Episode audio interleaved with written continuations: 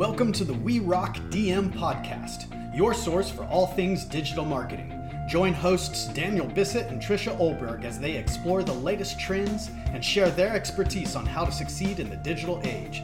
Tune in for expert advice on search engine optimization, social media marketing, and content strategy. We make kick ass stuff kick ass. So join us and learn how to rock your digital marketing Welcome to the We Rock DM Amplified podcast uh, with hosts Daniel Bissett, that's me, and Trisha Olberg. Um, here to speak today with our very special guest, Brittany Tam from the Financially Empowered Entrepreneur. Uh, we're very excited to have you on on this uh, show, Brittany. Uh, welcome. Um, nice to have I you. I am so excited to be here. Thank you so much. Thanks for. Welcome. I'm looking forward to the insight. so um, you've you've been on podcasts before. Have you ever been on a podcast where somebody kind of attempts to do their best to tear your business apart? At least from a digital marketing perspective. no, this is a first, and it sounds like it's going right. to be fun. It's going to be well, super fun. we do we do definitely try to uh, have a good time with this. Um, I, I want to be very clear because uh, you don't know either of us. Our intention through this uh, this next while, however long it turns out to be, is not to uh, make you feel any sad feelings. exactly. I, do, I, totally don't want you to feel at all personally attacked. Um, this is the type of thing that I that people come to us and actually ask us for, and they they pay us good money for this um, sometimes. Uh, and when they do that, you know, by the the very nature that they have come asking for it, they're a little bit more open to uh, the criticism. Uh, but what we hope to bring is a, a, constructive element. So if we have something to criticize, uh, we'll do our best to provide you with something constructive. Um, as I saw in a, a, little consul's office down in Peru when I was trying to enter the country years and years ago, there's a little sign and it said, if you don't have an answer to the problem, you're part of the problem. And so what I hmm. what we try to always bring to the table is a, at least a potential solution. Okay. Um, and we're, we're trying to be mindful of budget. So when we provide solutions, um, we'll try to use tools that are freemium that you would have access to without having to pay hundreds of dollars a month for a subscription. That's very common and it becomes overwhelming. And so, hopefully, what we bring to the table will be some actionable items that you can do yourself and then um, prioritize the, the more challenging, more time consuming, maybe uh, more difficult um, solutions for later. But um, so, just to get started, uh, Brittany, can you tell us about your business? What is the financially empowered entrepreneur, and who are you trying to serve? Um, it really has been an evolution. Um, so my originally I had these dreams when I uh, open my bookkeeping practice that I would be like helping owners get clarity, like as if the missing piece was just the data processing and the unpacking of reports. And for some people it was, but um, for a lot of the uh, it tended to be female solopreneurs that I worked with regardless of what like systems and structures that we put into place for getting receipts in for like getting clarification on unknown transactions for unpacking stuff like i could never get the data in in a timely manner to give reports that allow them to make real-time decisions. Um, and so after a, a, a few stressful tax seasons um, it like got to be well what's behind this and um, i found myself in a lot more conversations about what are the um, beliefs driving it? What are the emotions going on? Um, what are the uh, almost reactive behaviors that people are engaging in? And um, like before this, I was in a life of education. And so, in some ways, it felt like going back to um, that side of my life where it's what are what is the situation? What are the needs that need to be met? Um, and how are we going to meet those needs? Um, and i had to do like i had to take a moment to decide how i wanted to channel my energy. Do i want to channel my energy into the bookkeeping? Where am i finding delight? And man i love those conversations. So yeah. that's the road i've gone down helping people.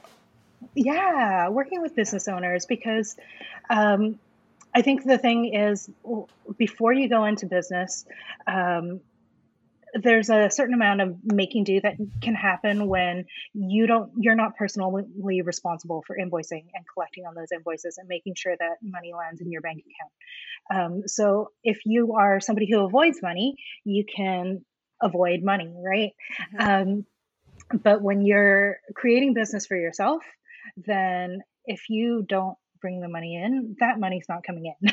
That's right. It's very important. If you aren't managing the money, then that money is not getting managed, right? Yeah. Um, and then entrepreneurship, I think, um, triggers learning in a way that other other choices don't. And we don't necessarily anticipate that that's going to happen either because nobody goes like go into business because it's going to trigger um, scarcity around money or it's going to like make you question your confidence which is all parts of that journey. So yeah, yeah I love this. So, first of all, my dad is a CPA. So, uh, when you talk about the stressful uh, tax season, I have a lot of memories of stressful tax seasons. I understand. And also, I'm a creative, and I money is not one of those things that I like to think about in my own business. That's just not where my brain likes to go. Um, so I can completely understand why this would be such a valuable service you're providing um, for entrepreneurs, it is so important. The whole point of going into business is to make money. And without good um, financial decisions, your business is not going to succeed. Um, so yeah, for, for, I can see how this would be very valuable. And I love your your perspective and your your mission. I think it's great. Thanks. So, so in all my soft feely, feely parts.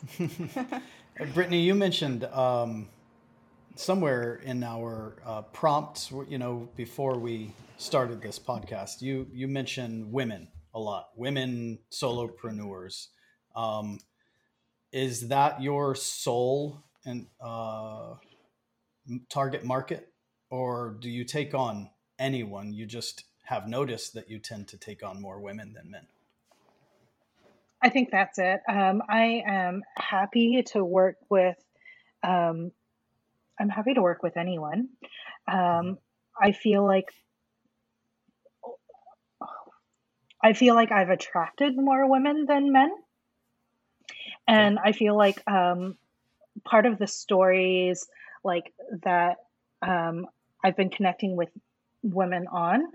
Um, there have been a lot of stories about women who've created this business to in search of financial independence and like a sense of freedom, um, but haven't necessarily gotten that. And recently, a lot of conversations with women who've talked about um, being in relationships and not knowing if that is the relationship, but also not feeling like they can make choices because of um, money stuff, right?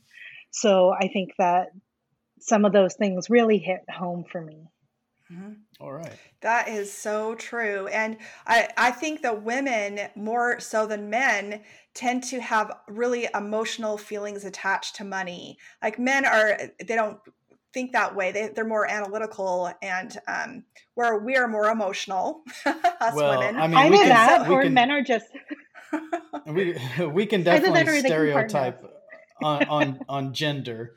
Yeah, um, yeah, but that's that's not really what this is about. This is really just trying to unpack from a marketing perspective who do you want to reach? Who gives you the most joy in your work, who pays you the most because you've got to pay your own bills. So where's mm-hmm. where's that money coming from? And um, if we were going to target one specific market, ideally we want the to target that one entity that uh, brings us the most money and creates the most joy in self and uh, in fulfillment of our of our occupation right so mm-hmm. could you could you like crunching the data points from the last year or two um, now that you've been put on this spot momentarily can you think mm-hmm. of one person don't name them unless you want to um, but can you think of one person that generated uh, both great great financial um, gains and also great joy in your job um, so i think that I noticed that we have different patterns that come up, right? Um, and one of the patterns is going through that feast and famine. Um, so I've had women that I've worked with that have a hard time generating revenue, and like you say, um, this is where uh, that ability to pay comes in. Um, but on the other side, I do have women who are great at generating revenue.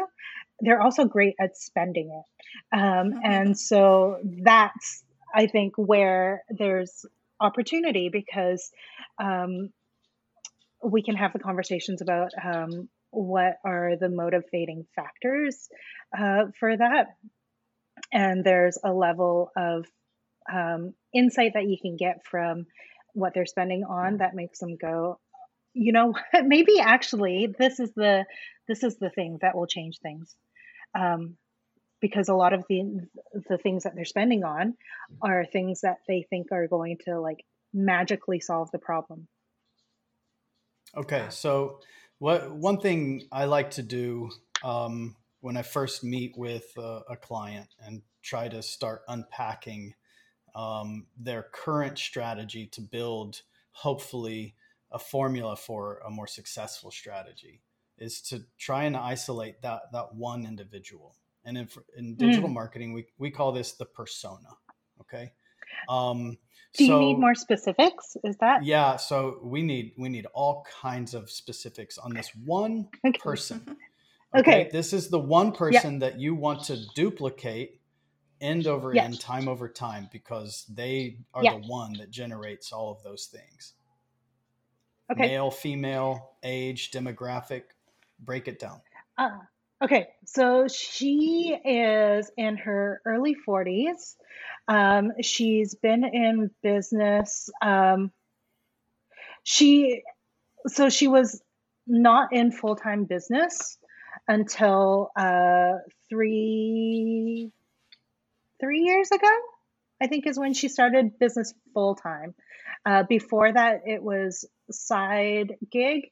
Um, and that's what led to the full time business. Uh, she is in a service business. She's she her particularly um, is event planning. Mm-hmm. Um, she married? do you need more details more um married? was married now okay. separated Children? um one child okay um uh okay so uh maybe annual income bracket um so she, her business revenue has gone up to around like um from 80 to around 160,000. Okay. Um, and she paid you well. She paid you fairly. Um, she's yeah. Okay. So she has previously invested in other things that are like we will make you rich in um, mm. the next two months. um, and and okay. um, Instead, so there's she's now a choosing certain to invest in in your help, your services. When you like start to see those patterns of behavior and you're Mhm. able to be like so would it be accurate to say that you are like feeling like somebody else has the magic key you're seeking somebody else to come and rescue you um, Mhm. then they're like oh my god Okay, you know so me this is actually this is all actually very very important because we we not only know this person um, from a demographic perspective, we also know some of her psychographics, right? Which are um, she's been bitten probably two or three times by an, a, a genuine attempt to improve, but a Mm, failed, m- many several failed attempts, right? Um, she's not been stung so hard that she's willing to give up. She's still looking for some something, not necessarily anymore a magic pill, but a solution to, to help, right? All of these pain points, all of these previous experiences, if we know the exact uh, sources that she went to prior to coming to you, then we can market on their websites if they allow for ads. We can market to people who follow their Facebook pages, their Twitter accounts. We can find them and market to mm, those people who are currently getting bitten, right? mm, mhm, So, mhm. and if we have tailored messaging to a 40 year old woman with one child recently separated that is going to resonate with them, you just found yourself a thousand customers next week, Mm, right? mm, So, um, we need to, what you've just done, you want to take some of those notes. We have the transcript, so we'll share it with you. But um, you want to you want to take the notes and and reverse engineer this. Um, and you know when when you go as a teacher, you know this. When you go and you lecture to a classroom, you don't lecture to the entire classroom. You lecture to that one person sitting at there out there making eye contact with you, and then you look at another one and you speak to that one, and you're speaking just to them. Everybody else is listening. They're they're taking away from it. They are uh, enjoying slash appreciating slash learning whatever it is. Uh, but you're not you're not trying to pander to the masses. You're speaking to the individual. You know, uh, just like um, Mr. Rogers when he spoke to that child, he was the, the whole world was gone. He was just speaking to that one child with his whole heart. And then all the other children listening felt it and felt the love. And they thought that he was speaking to them too, right? So when you go for a, a marketing strategy, you do the same. You find her because there are so many of hers out there that you don't need to find anybody else yet. And once you've dialed that in and you've seen the you you begin to reap the benefits of of having focused on her um then you get to choose okay do i want to expand or do i want to niche down even harder? Someone who has only who has three children instead of one or you know what i mean? So just from a holistic marketing strategy i think develop that persona as detailed as you possibly can. Give a name to it maybe not her name but give a name to that persona um, that resonates and that tracks um, and find a picture that represents her to you and start speaking to her whenever you start thinking uh, what, what should i do with my website? Ask her. She's the one that will guide you and tell you not me not trisha Mm, i don't know you. I'm, I'm not your target demographic. I'm not, I mean, I'm in my 40s. I have children, but I'm not separated and I'm not a woman. and I haven't tried those get, you know, get rich quick schemes. So, you know, I'm out. Um, so you you really want to speak to that one person and let let her guide those decisions. Now, you, you can see behind me that uh, banner. It depends you do need to have a, an open mind, right? And don't limit yourself. Don't get so stuck on just speaking to her. But from a guidance perspective, if you can start tailoring your messaging to her it will resonate with so many people, but it especially will resonate with the hers that match her persona. Uh, Trisha, is there anything else you want to add to that? I was going to just say, so now thinking about that, you're probably thinking, well, how do I do that? You know, what are right? I well, I was thinking like it sounds like you're really tapping into that ability to be empathetic. Yes. And yeah. Yeah. Yes. I I love yeah. No, I love it. yeah. And really there's a lot of ways to do this, um, but you can start with your content and your message and you already have a really good foundation for that. I've looked through your website and i've read yes i've read your your um, your written content on your website and i can i can tell you're already you're already have a good start there. Um, her website for all that are listening is t-h-e-f-e-e dot c-a so the fee dot c-a sorry to interrupt trisha yes Yes, no, that is fine. And things I I initially noticed about your website is you have a lot of um, pictures of women. That's a good way to start, and they they seem to fit kind of the demographic that you just described. I'm like maybe 40s um, around there, and um, so that that's a good start. And just the way you're speaking uh, is is good. Like you really are tapping into the empathy. Um, I can I can feel that. Um, there are definitely things that we could do to help that though, and we'll we'll talk we'll talk about that. And just like Daniel, yeah, yay! Just like Daniel said, if you keep the persona in mind while you are creating content, that really will help define your your um, your marketing strategy, so and then help bring you more of the customers that you're looking for. Right. So we can start. Let's start um, diving into your content and your website and and see what we see here butterflies. So, for those listening, not watching the the live video uh, or a clip of the video recording, um, we've opened up the fee.ca and we're we're looking at the homepage here, and straight away I see a woman that matches the demographic. Um, she's smiling. Uh, she's looking down uh, to her right she's looking towards us, the viewers, and she's looking down to her right.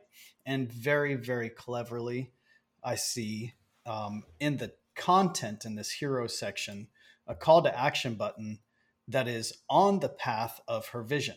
Now, I don't know if if you did this intentionally, if you chose that graphic intentionally, but from a psychological perspective, mm-hmm. it hits all of the the targets right? We've got a human, we've got a, a happy human, yeah, um, smiling and uh, looking at the call to action button because we visitors, when we go look at a picture, um, we can't help it. It's just like walking down the street in a, a new town or a new city. If somebody looks up, we will look up.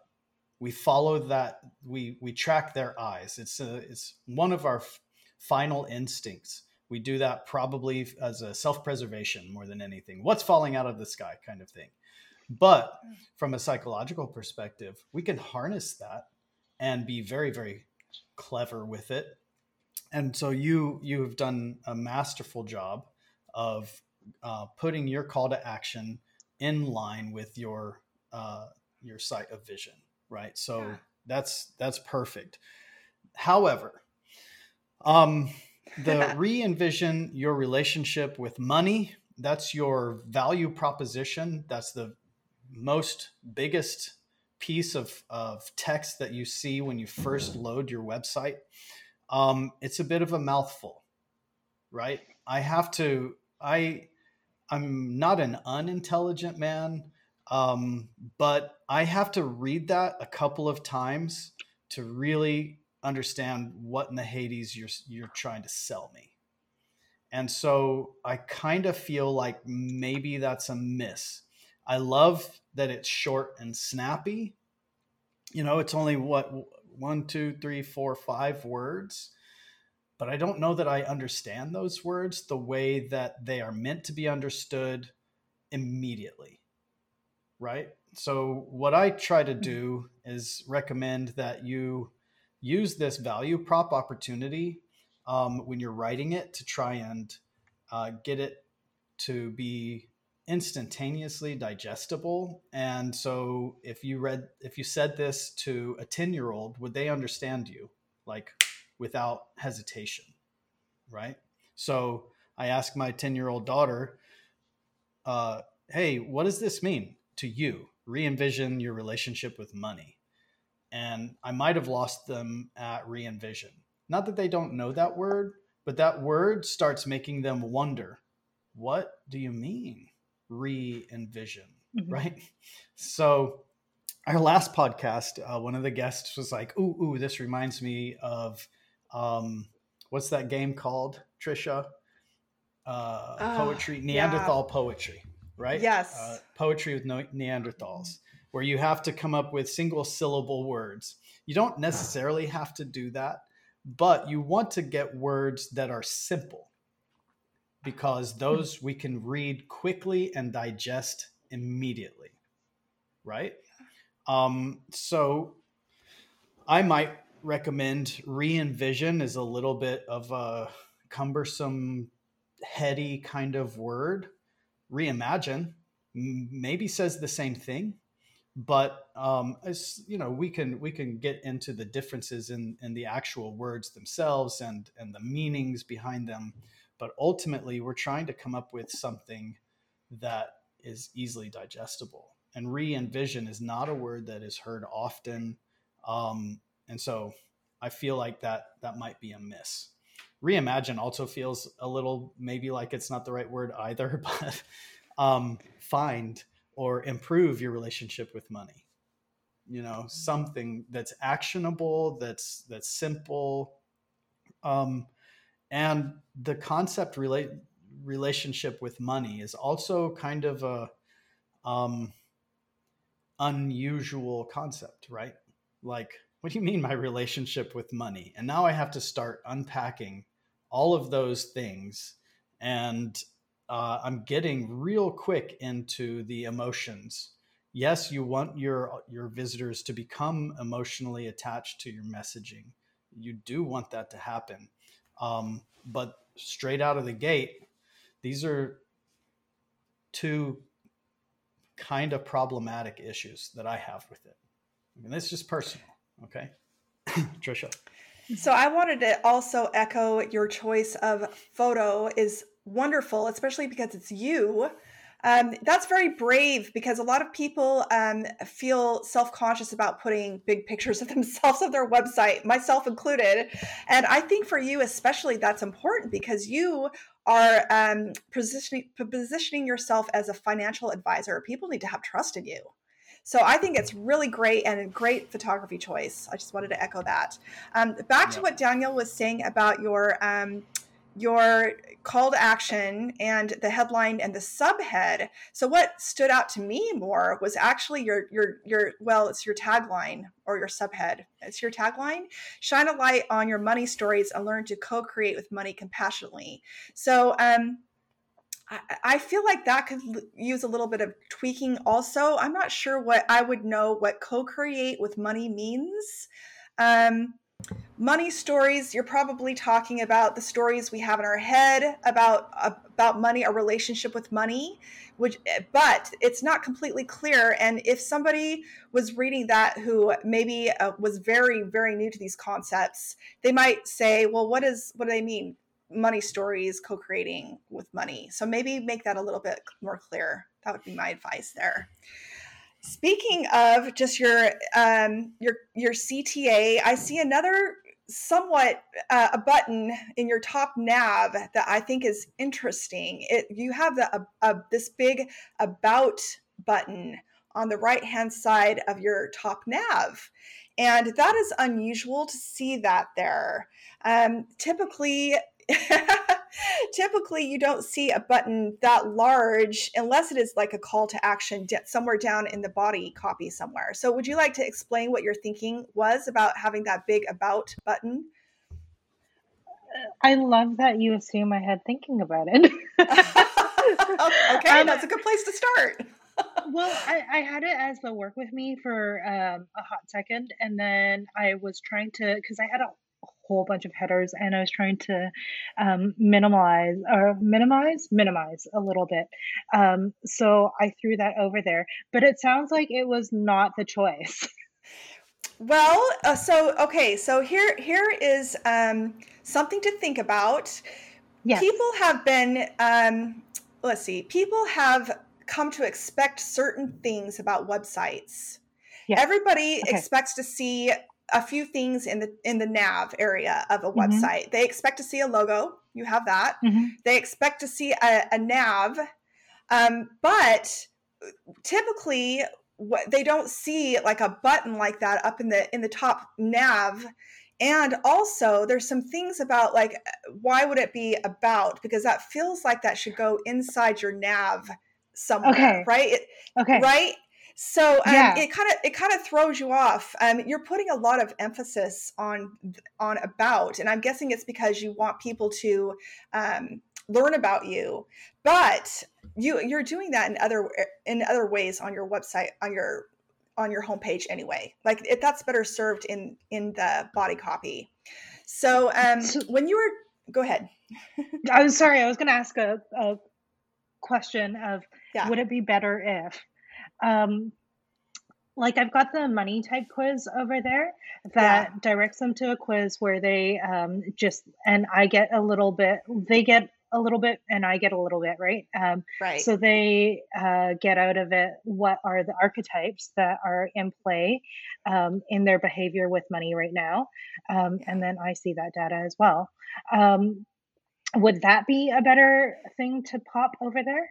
Okay, so this is a good leeway into let the next discussion of how should we organize your nav to, that would make more sense for the user. Um, and again, thinking t- back to what I said, that there are certain things that that um, people have come to expect from when they look at a website, right? So um, this is what my suggestion would be. I don't think you should have a big um, call to action button up there at all. I don't think that's where people look for that. They look for it right where you have it, which is um, this call to action, work with me um, button that you have right underneath your headline and your your your subhead or your your um, tagline. Right, that's where they look for that. Up here, they just want to figure out what pages you have Okay. and where the content is. That's all they're looking for. So I would remove that button. Another thing I don't really love is how your nav is centered. I think it it almost runs into your logo on the left hand side. I would get rid of the about button and push uh, your whole nav over to the right. Push Okay. it over to the right. Now back to your question about the money type quiz and does that make sense to be in that nav?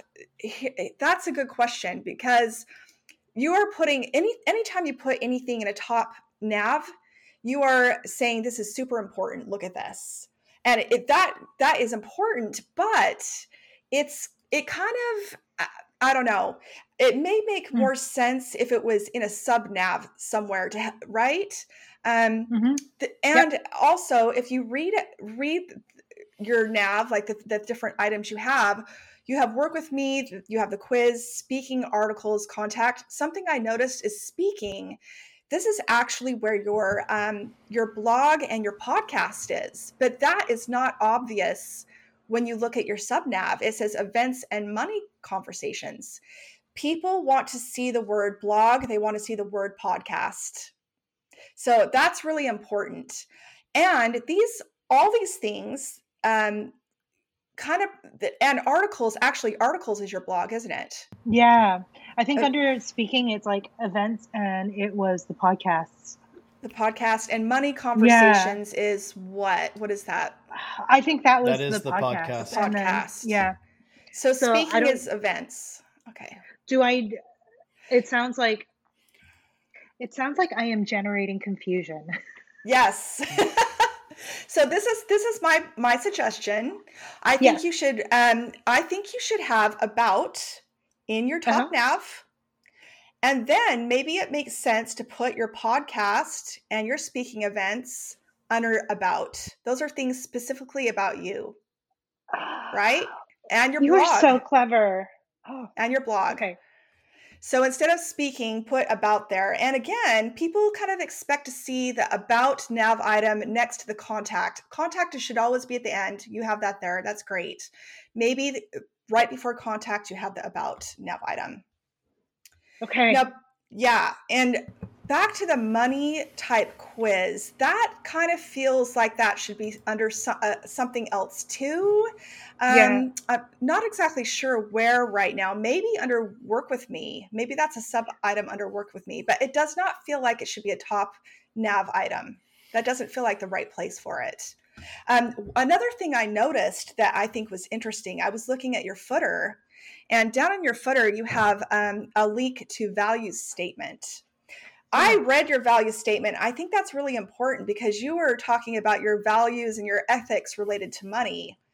I almost feel like it so it's being buried down here in your footer. Yeah, people are more most likely not going to find it there. Um, mm-hmm. If that is important, and eh, that's up to you to decide that people know this about you, I that's another item that you could put up under mm-hmm. about mm-hmm. in the sub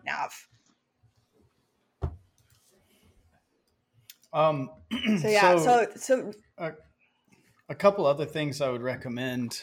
Um, work with me feels like they're they're ready to work with you. Work with me. Oh hell yeah! Boom! I click work with me. It takes me to a page called uh, work with me and any relationship with money, an easy relationship with money, and then there's another call to action. Forget the rest of your words. I'm in. Let's talk. That's cute. That's clever.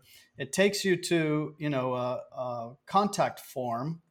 Um, this is where I expected to go when I clicked work with me. Was straight to the contact form. Oh, okay. Not another yeah. page. That's a that's a moment of, okay. of friction, right? So if somebody's ready to work with you, then um, they're ready. Don't don't distract them from uh, getting to this point. Okay, bring them straight here. You could have that other content down below it. I don't care, but they're ready to work with you. That's why they clicked that button, right? So bring them straight here. Um, hmm. the the issue I take with your form is holy crap, you're asking a lot of questions. This is a big form. I don't think I have enough time to answer all of your questions. I guess maybe later. And what does maybe later mean? I'm out. It means I forgot. I closed the tab, couldn't remember, couldn't find it, wasn't really that invested anyway. I'm out. You've lost me, right? Now, it's not to say that your questions aren't good, but um, oftentimes, and uh, again, hashtag it depends, uh, you would have to test this theory, right? But oftentimes, you want that first touch to be as easy as possible. Don't even ask them their name, just get their email. You can put in the verbiage send me your email. I'll get in touch. I'll get all of the rest of your information later let's just initiate this now right? Um, mm. and that's easy. They can give you their email. And also from a security perspective they don't feel like they've given away um, their data to an unknown entity right? They have. They've given you some of the most valuable digital currency that exists which is their email. I mean that's why your uh, money type um, exists is just so you can get their email, right? Well, just get their email here. You could ask their name and email, maybe even phone number, but the more fields we add to our initial contact form for something like this, the more barriers we put in place. So we want it to be as minimal as reasonably possible. All right. Then when they you get the email hopefully you probably have some type of automated thank you for signing up email or for reaching out right to work with me. I'm so excited.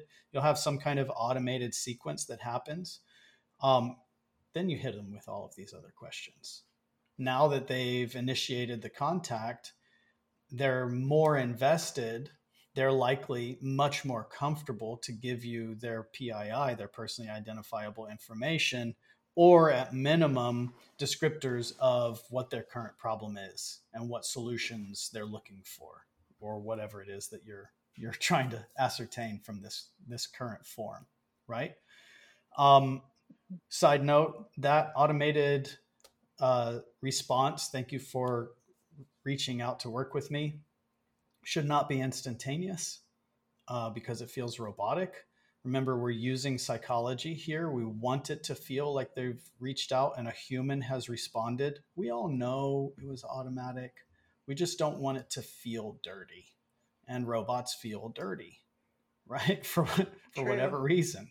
So put a delay, 15 minutes, 45 minutes. 45 minutes might be a bit much, but you're they're probably not looking for um, an immediately gratifying response, right? They're not looking to take action immediately. They're looking to take action soon. So 15, 20, 23 minute, you know, delay then it falls into their Dropbox. It feels like you responded, not a bot. Okay. Um, your uh, your website is using some animation on scroll JavaScript. So when you scroll down on any given page, your footer, some of your text, like when I scroll up, your text isn't readily available until I scroll. This um, in practice can be very, very powerful if it's done right and if it's done within reason. Um, I I have a problem with all of the movement and animation. Many many websites are out there. You are not alone in this, Brittany. But um, the reason we use animation is because that's again one of our last um, instincts is because uh, animation draws our eye to it, right? Our last instinct, one of them is uh, movement. I've got to look. And it's a safety thing, right? If I see movement, it could be falling, it could be a, a dangerous animal about to approach, whatever it is. And it does keep us safe, especially when we're walking down a busy street in, in a city, right? Um, so we integrate that on a website to draw people's attention to it. Well, if everything is moving, then nothing is moving. And then all you're doing is creating a user experience that means I have to wait for it to load arbitrarily at whatever speed you put for me. I don't want that. I just want to scroll, see the text, find what I'm looking for. Oh, okay. Our goals, our how, our exploration. Okay, super. This is what I'm looking for. I love the bullet points. You make it easy for me to to skim across and find taking intentional action with money so you can feel joyful. Sweet. That's what I want. Right? Don't wait for it to load to give me that. And that goes for True. everything. And then when you apply this animation on scroll strategy uh, on a very restricted basis, people are going to look at it and they're going to do or focus on whatever it is that you're really trying to get them to see and possibly take action with. Makes sense. I would like to talk about a little bit more about the Work With Me page, going back to that for a second. Um, that is a really important page for you. And as Daniel said, it does make sense that this might be the page where people fill out a form to contact you to get things started. Here's a couple things I noticed about that very important page. So, first of all, um, nice choice on your hero image again. Love that photograph you have this is a great the hero image on a, a page is a really great place to highlight um, kind of the mission statement of that page um, so that title is really important so here's what was a little bit confusing to me so on this hero image you have um, it says an easy relationship with money what this tells me is if if i'm working with you you're going to help me have um, an easier relationship with money. You are going to teach me how to have an easier relationship with money. But if I scroll down, the next headline says a holistic approach to money. so this confuses me a little bit as a user. I I feel like easy relationship with money and a holistic approach to money are two different things. Um, but those are the two headlines that you have on this page. So I, I feel like you should um, think about that a little bit. Your messaging there, like what what is it that's most important, and make that your hero image title. Um, so another thing I noticed on this page is you have an interesting call to action. And um, your button here, you're laughing already. You know what I'm going to say. Your your your button says, "Forget the rest of your words. I'm in. Let's talk." Um, I'm not sure what that means. do you want do you want to explain what what you're trying to say with that call to action? yeah, uh, I don't know if you can hear me because one of my AirPods went dead. Oh, we but, can hear you. Oh, beautiful! Thank yeah. um, um, so like I I guess this is where I was um hoping to invite that like Daniel was saying, the person who's like already in to go down there straight away. But it sounds like what I need to do is maybe create two options for them to navigate to. One which has like more detail on what like the offer entails, mm-hmm. um, what our arrangement looks like, and then one that navigates straight to um, that form in a really like minimal way. So it's reducing the barriers to access. Yes, that's great. And actually, that leads me to my next um, point. I noticed that on this page, you this is where you also talk about your services. Mm-hmm. Now, if I was to go to you, if I knew you were a financial coach, and mm-hmm. I uh, and I already knew a little bit about you, maybe I listened to your podcast, maybe I went to one of your speaking events. I might be looking for your services right when I go to your website. And I don't know mm-hmm. where to find them. From your homepage, I don't know where your services are.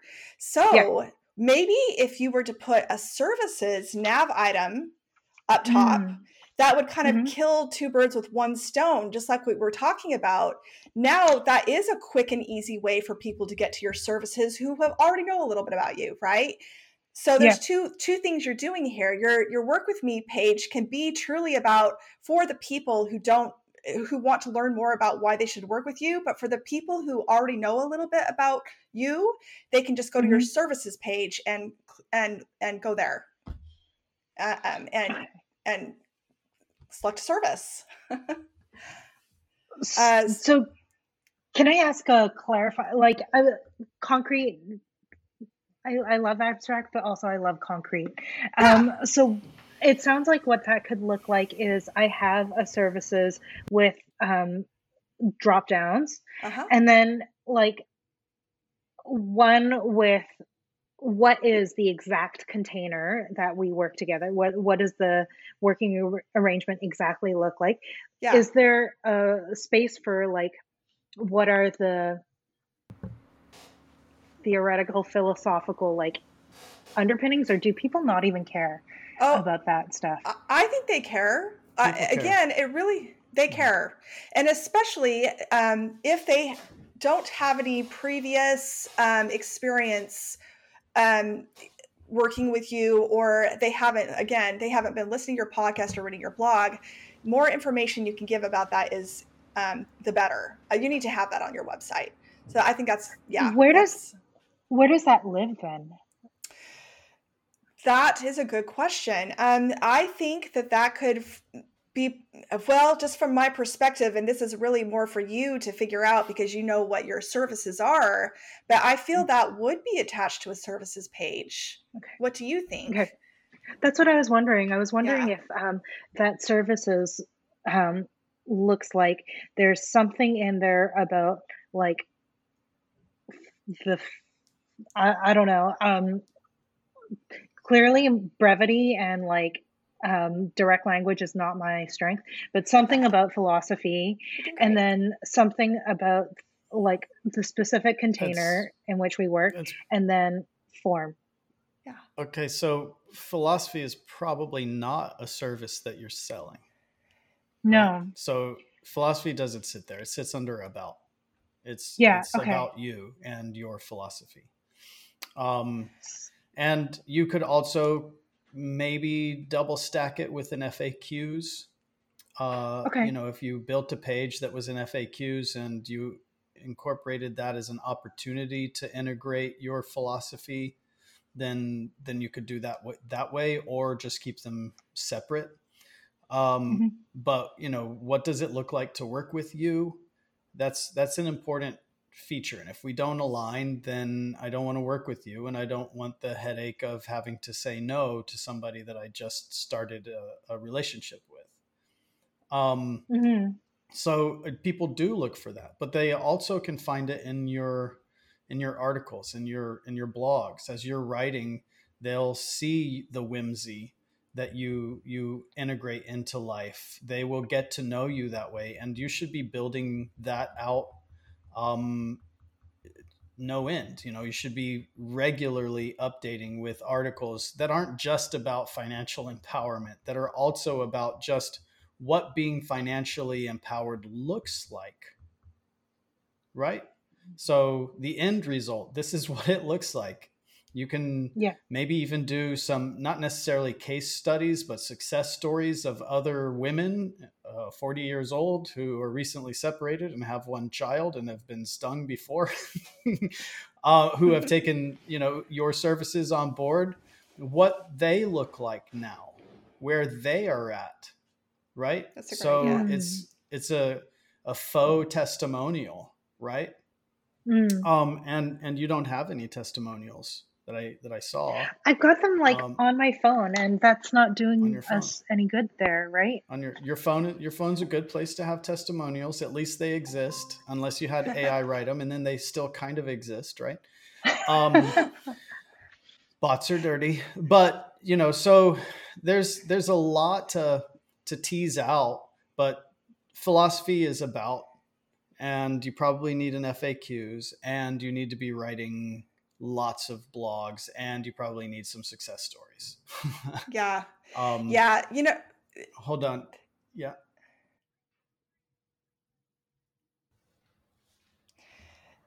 So Daniel's points about um, the philosophy and how that relates to your services, that, those are all really good points. He's right. That would make more sense under an about. However, because it's kind of related to your service, I mean, that's what makes your service special. You can have links to that from your services page, right? So maybe you have your product there and you say to, to read more about my philosophy on this topic, click here. And the Mm. other thing, really great thing about adding links to other pages is it sends people around your website and it creates what we call link juice. Link juice is really good for SEO and it does help people kind of look at other areas on your website that maybe they ha- wouldn't have gone to before had you not had a link there. So it's really great to to try to direct people to other places on your website. That'd be a good way to do that. Mm. Okay. That's amazing. Thank you. You're you. welcome. I am going to point out one quick thing I saw in your footer because I think this is really important for you to know. Uh, your Instagram icon is broken. It does not go to your Okay. Instagram page. Your- so, I mean, to be fair, the Instagram doesn't get much update, but yes, thank you. okay, no, that's a good question. How important is your Instagram? Are you trying to grow a following? No. Um, what I think. Okay, so this is where I start to get a little bit woo. I've been meditating on this, um, and I've been like reflecting on this, and I, I don't get any joy from Instagram. um, or Facebook. And so I think what I want to do is I want to move my focus instead of from those places onto LinkedIn. Brittany, And so, go ahead. oh, yeah, no, go ahead. Yeah, Brittany, I was just going to say, you would not believe how many people say this these days. Um, this is very common. Uh, It's true. I mean, a lot of times I feel like business owners, especially entrepreneurs, um, feel like they have to hop onto every social media channel. It's exhausting, right? And then you have to start looking at is that really serving me? Like, is having an Instagram following really bringing me that much business? And I think it's brilliant that you have already realized that LinkedIn is probably where your customers are. I agree. I think that LinkedIn is a really good um, place for you to focus and then you know just choose one or two social media channels to to put that time and energy into because you just can't be everywhere right it's just it's just takes too much time so that yeah we hear this from a lot of people and i completely understand yeah and um, i was going to say if you don't feel like you are you need to grow an Instagram following, go ahead and take that link out of the footer. If it wasn't if go ahead and put LinkedIn down there, but also if you really do want people to start connecting you with with you on LinkedIn, which I think is a good idea, maybe that goes in your top nav. You know how sometimes people mm. you see mm. that, you see social icons at the top instead of the bottom.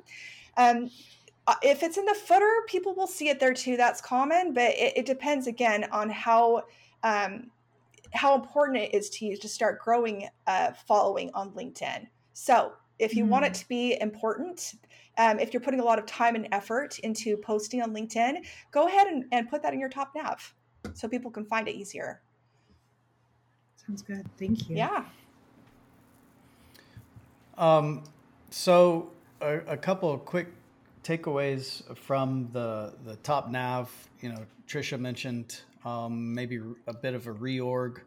Um, speaking probably needs to be differentiated. And while your podcast may be about money conversations and may even be called money conversations, nobody knows that if this is their first time to your site. So you mm-hmm. want to change that to podcast. Yes. Right. And yep. then they click on it and yep. they'll see that it's called money conversations. Um, articles might better be called blogs or just blog, right? And assume that there are articles. Sounds good. Um, I I I know Trisha says she doesn't like that CTA over in the top right corner. This might be the opportunity where you say, uh, "Let's get started. Let's talk. Let's let's do something," and that goes directly to the form completion if you take phone calls, it could just be let's let's talk on the phone, something. Um, and then one more thing that occurred to me is this is more like uh, UX copy, user experience copywriting. Work with me. When we read things in our heads, we uh, person, uh, personalize the information, right? It becomes mine. So if I said work with you, that would feel mm. weird. Work with me kind of works, but it's like, does this mean I'm working on myself? You know, we we have this kind of confusion. True. Um, or let's let's talk today. That's actionable. There's no confusion, but I'm not really sure. I, I it's pretty obvious that I'm talking to you, but I'm not really sure how I'm going to be doing that. Um, let's get started feels a little too generic, right? And if you like woo woo, then maybe generic doesn't really track. Um, so you want to make something that is this where like together? Yeah, Work together. We, yes, yes. Um, that that might fit. Uh, so finding the right words in a button I really like what you did, actually. You know, forget the rest of the words. I'm ready. Let's talk. Um, I get it. Uh, but man, that's a lot of words. Can we find three words? I was going to say it's a lot, eh? that, that does that, right? Um, yeah. So maybe it's just something like, I'm in, hook me up.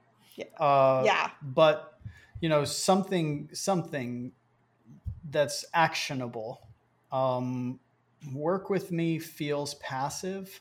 And so, uh, by the nature of its passivity, it doesn't really resonate with me taking action, right? So, mm. I'm ready. If they click, I'm ready. Mm. I read that. It's about me because I read it in my head. That I was me, I, not you, I, right? So, mm. um, this is no easy uh, job. They pay big bucks for UX copywriters these days. Yes. Um, so good luck with it. But um, you really want to you really want to question everything. And I would I would say maybe come up with a list of twenty uh, ways of saying it. and that's going to be hard. You'll get seven or eight, and then you're going to start running out of ideas. You get to 15, and you're like Mm. 20, WTF? But um, if you can get to 20, then maybe number three is the best one, but at least you did the work, right? And you Yeah. found out that And- there's really no other way to do this. Yeah.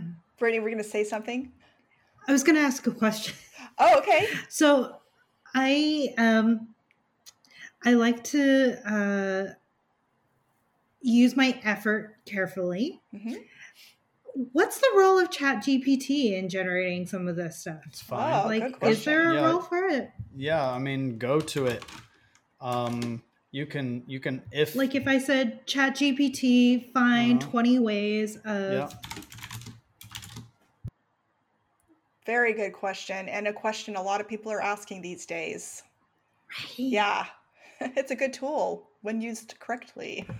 so Mm, you know, um, th- this is why all of us in digital marketing are both celebrating and incredibly fearful at the same time. Because ChatGPT eventually possibly if they ever fix it bard um, uh, can do this with seemingly zero effort. Um, but interestingly, we were having a conversation with another client of ours that is in the AI space. And um, there's now this move towards augmented I, which is um, AI plus HI, the human element. So whatever you come up with, say- you need to you need to validate it yourself, and um, Mm. maybe even have you know have friends and family see if if your assumptions work as well. Um, mm. but you know, partner up seems quick and snappy, doesn't really work in this situation. Let's team up. It's nice, but really, what does that mean? So, I mean, you might need to go through 50 or 100 iterations to try and identify something that really resonates. And you might end up back at work with me. Or it's like say, a- you know, Jumping point that like Mhm. at least takes you gives you a little bit more perspective, like takes you out of your takes the blinders off a little. Yeah right. Yeah. And, you know, I think it is really a great idea to have a CTA button that it looks a little different. I mean, I think a lot of people um, they default to learn more or read more. Um, and it is kind of fun when you do something different. So I echo what Daniel said that your idea there of having a button that's different and a little bit, you know, like your personality is really a great idea. It just needs to maybe be a little shorter and make a little more sense. Um, a good example is when we were designing our agency website, Daniel made a CTA button for our hero image that says hire hire us like yesterday. And I think he was doing that to be snarky at first, but I really liked it. I'm like, we're keeping that. so it's still Mm. there. And it's something different. You know, it, it grabs attention. So I think it's great that you did that. Just start to define your message a little bit better. Uh, another thing, when when you analyzed, uh, for those of you listening to the podcast and not watching the video, I went to Chat GPT and I asked it find 20 ways of saying work with me, and it came up with 20 ways. But interestingly enough, to me, none of these say what you're trying to say, and Mm. that's telling. To me, that Yeah. says the words work with me don't mean what I want them to mean because Hmm. they couldn't find one other phrase that said what I was trying to say. Right? So it has a it has a place, if anything, in not providing you the answer or the solution, but um, justifying the the need to fix things. Yeah. So right, it's like, dang it. Yeah, no. It, it Um, feels like what um, you're saying and what it's doing is it's like making us aware of our blind spots. Yeah. Yeah, making us think about it in a different way. It, it's hard when you're close to it and you know what it means. You don't realize that maybe people don't see it the same way you do or, or read it the same way you do, Mm. right? All right. So Mm. I'd like to move this um, into a little bit more UX conversation. um, because uh, I'm having some problems with a, a few Okay, wait. of Um, before you do that, Yeah. can you like five year old me UX? Um, user means? experience. So user experience is the function of the website. How does it function for Okay. me as the user? User interface UI Okay. is how pretty is it, right?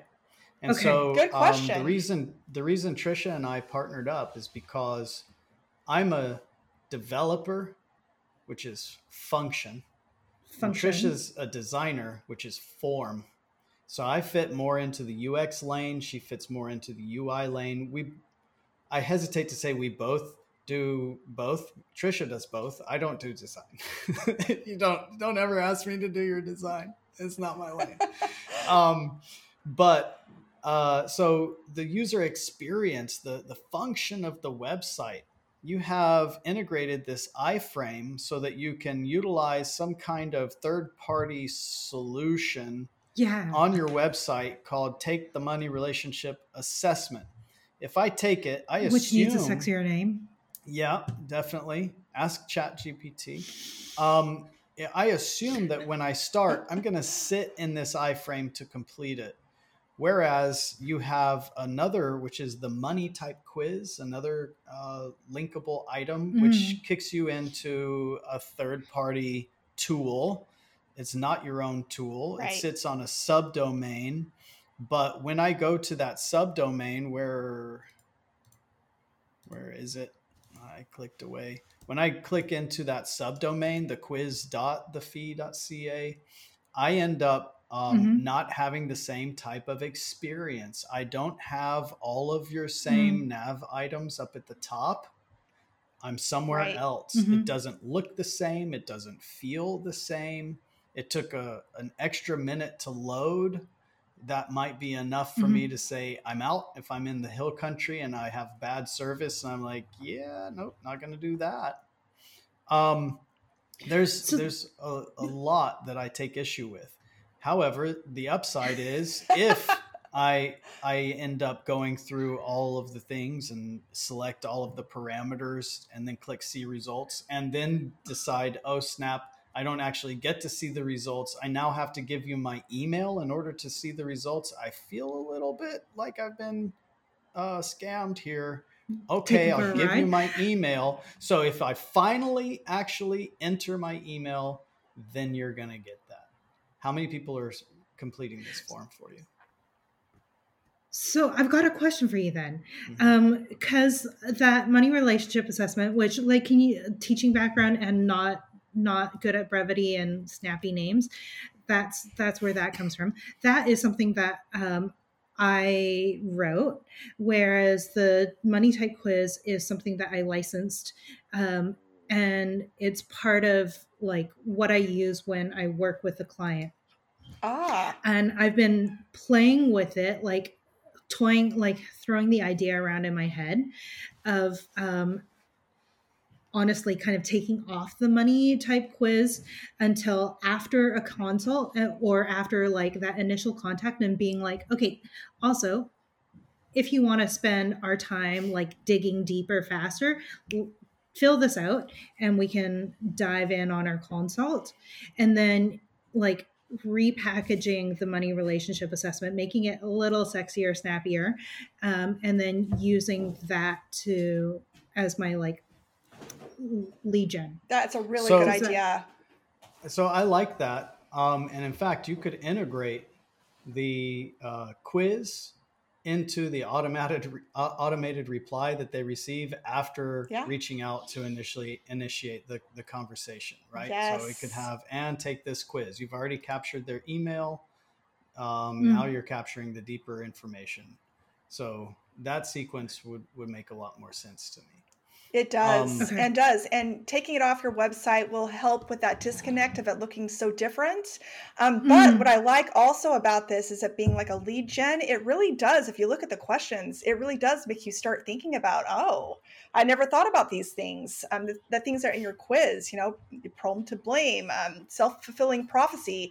These are interesting. So I also think this quiz is a good selling point for you because it gets people realizing the kind of think topics that they'll be discussing with you if they take the next step right so it is a really Mm-hmm. good um, lead gen and like step-by-step process to kind of get clients interested in your services this strategy i i also like it but you're using a third party tool called typeform you could Yes.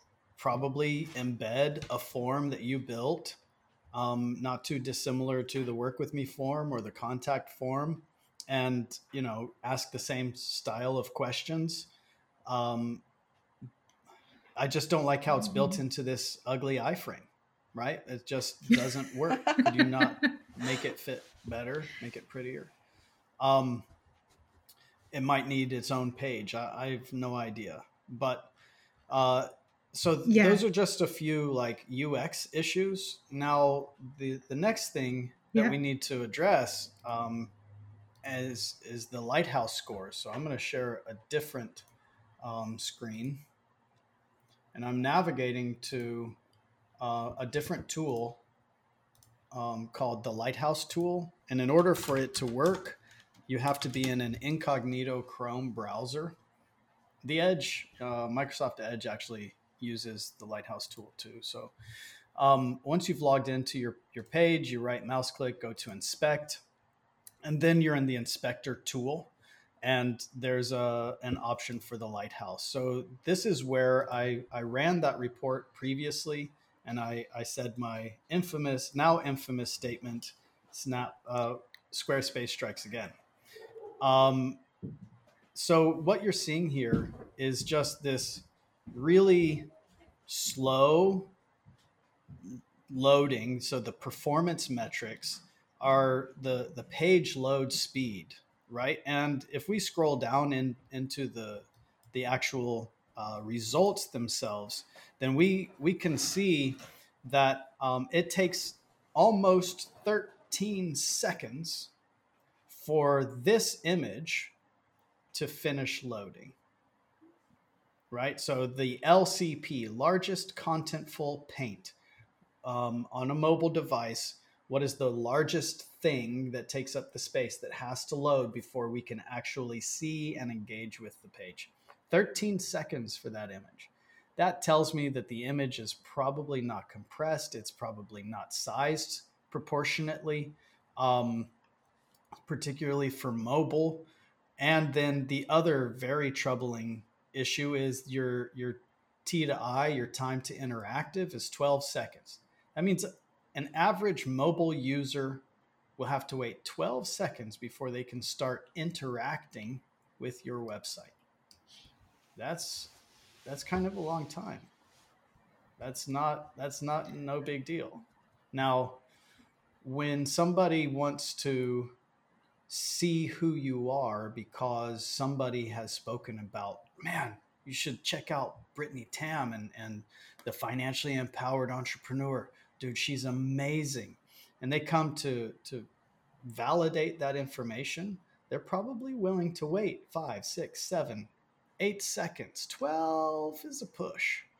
But Yeah. even if they're willing to wait 12 seconds then we have all of the other issues that we have uh, ideated through, right? The content and the UX and the design and, and all of those other problems that are probably going to be trip hazards. But it's pretty certain that if anyone ever found your website in a Google search, they never waited long enough for it to load. Like, just didn't happen. So I'm guessing that all those people that are making it to the quiz only made it to the quiz because somebody told them they had to take it, not because they found you on Google or LinkedIn, right? If they're going to see you Yeah. on LinkedIn and go to your website, 12 seconds, nah, they're out. Nah, don't have time, right? So your performance speed is worrisome, but this is standard for Mm. Squarespace. Squarespace is a slow MRFer, right? Because of all of the bloat. your your um about your about uh, CTA, right? That thing you put about there because I'm guessing because you didn't know what else to put there and the theme that Squarespace fed you had something that goes there and you didn't know how to make it go away. So you just shove something in that spot, right? Welcome to Squarespace. I, I think somebody told me it was important to put a, a button there, and uh-huh. I was like, okay. Mm, so right. yeah, it was. So um, then when you start dialing in on the other metrics, you've got uh, 94 for accessibility. That's great. It's kind of a lie. Uh, what this means is that a visually impaired person should be able to access your website and see most of the things that they should be able to see. But when I look on like the coloring, the white over this, I don't even know, Trisha, what color is that? Um, some kind of color. Uh, uh, I find it I find it very difficult to see. Right. Um, melon. So Let's I call it melon. Melon. Okay. So if you uh, if you're looking at my screen, I've just gone and I've I've found this piece of code in the HTML of your website that is the button. I click on the color uh, of the text, and you see this uh, red strikeout.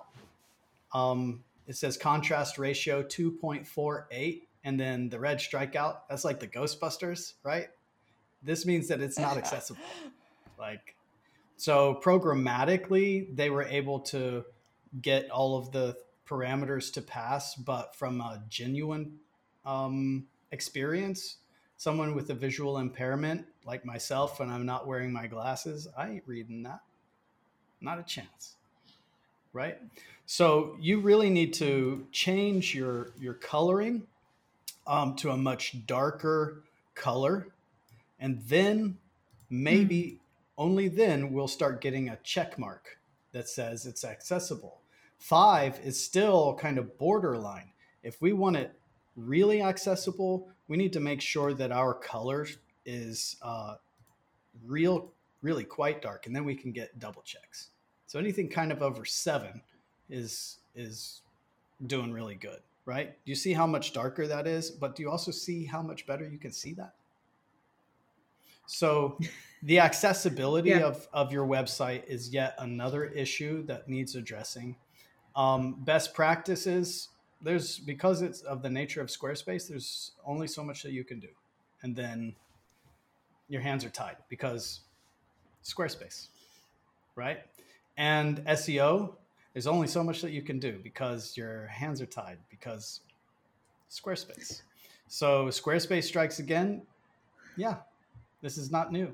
You can do, you can improve these best practices. You can improve your accessibility. You can improve your SEO. Not a lot you can do on your performance unless you start really cleaning up your images. Um, if you really care, then you need to leave Squarespace and go somewhere else. We recommend WordPress. Don't go to that other place that sounds like sticks. Um, like stay starts away. with a wah wah. Yeah. with. Yeah. Uh huh. Um, stay away. So uh, with the barge pole.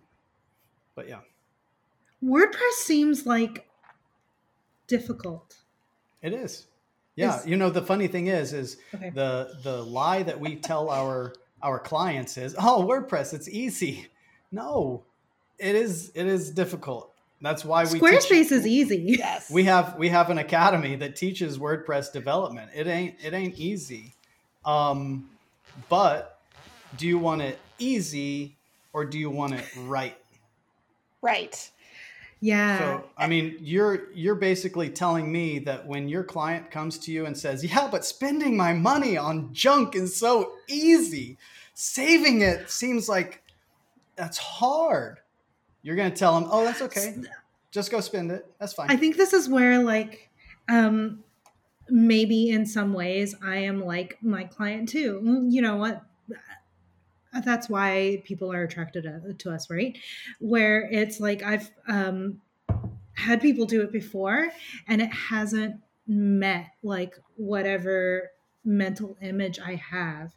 And so like the control freak in me is like well at least this i can go and move things around. I'm not going to break it like mm, i might break it but i'm not going to break it in the same way i'm going to break wordpress right?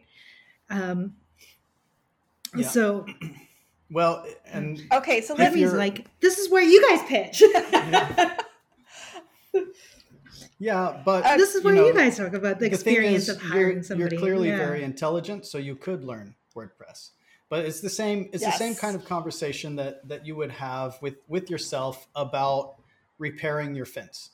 Do you have time, Mm-hmm. effort, and energy, and the know-how to go and repair that fence yourself, or would And your money be better interest. spent and, and interest, or would your money be better spent hiring a professional to come and fix that fence while you do those other things that you love and that you're actually good at, right? Some people That's true. they want to they want to own it, they want to do it, they want to learn it. Um, kudos, and whereas other people they they don't. So you just have to determine, and a lot of it is arguably financial decisions, right? What can I afford to invest in? Um, Mhm. but this is not something that you you can fix easily yourself squarespace Mhm. you can you can tailor it you can modify it you can improve it but there's only so much that you can do once these Yeah. other pieces start falling into place and you start finding more clients then you either learn some a better tool yourself or you hire professionals to come and do it for you um, Mhm. Mm. but this is going to be a, a, a, a problem until Mm. it's not until you can fix it Mhm. Yeah, and just to further define what easy means as far as updating your website, Brittany. So I I understand what you're saying, and like Daniel said, some people don't have the interest or the money or the time to hire web designers. This is why Daniel and I do both things. We have an agency where we design websites for people and companies, and we also have an academy for people who do want to take the time to learn it. It's not easy in the sense of a Squarespace where you're dragging and dropping. But the thing is, did you know when you were using Square Squarespace that it was important that you add a photograph that was a certain file size for because that was going to slow down your site? Did they tell you that? They didn't. Do you have any control over your SEO at all? You don't. Um, very little control.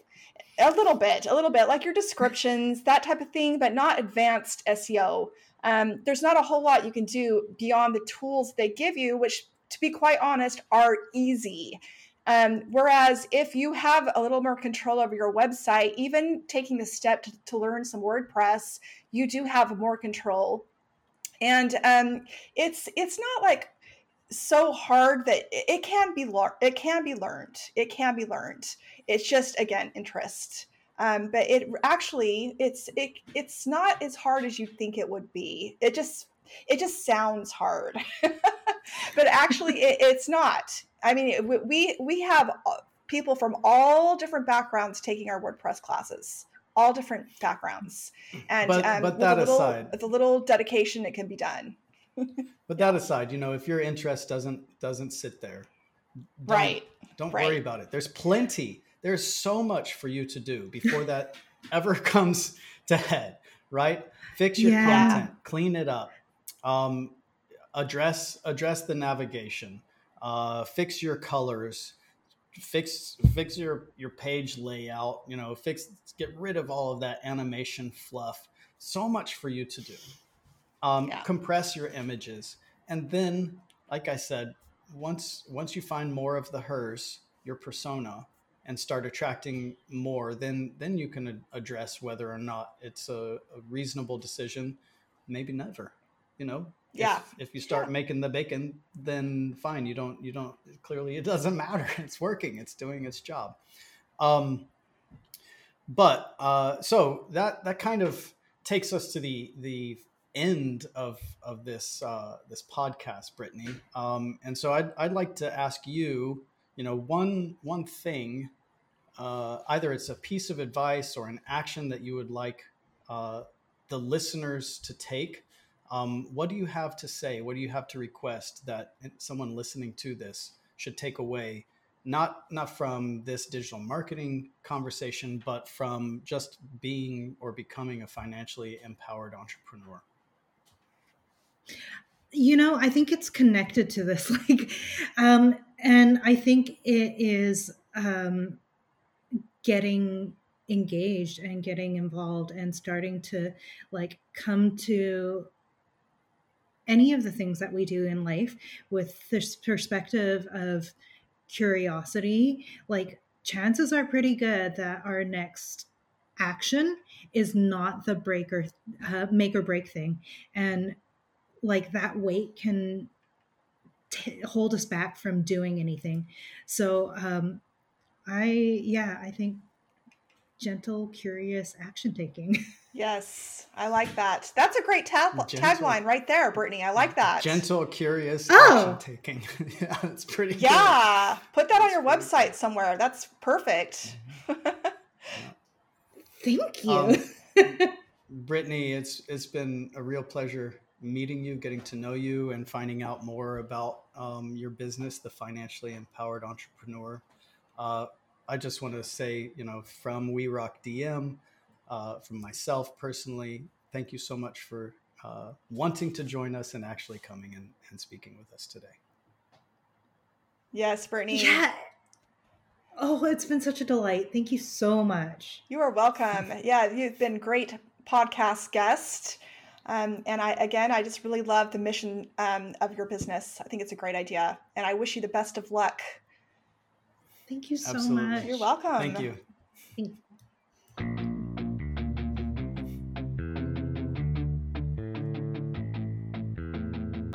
Thanks for tuning in to the We Rock DM podcast. We hope you found our discussions on digital marketing and web design and development helpful and informative.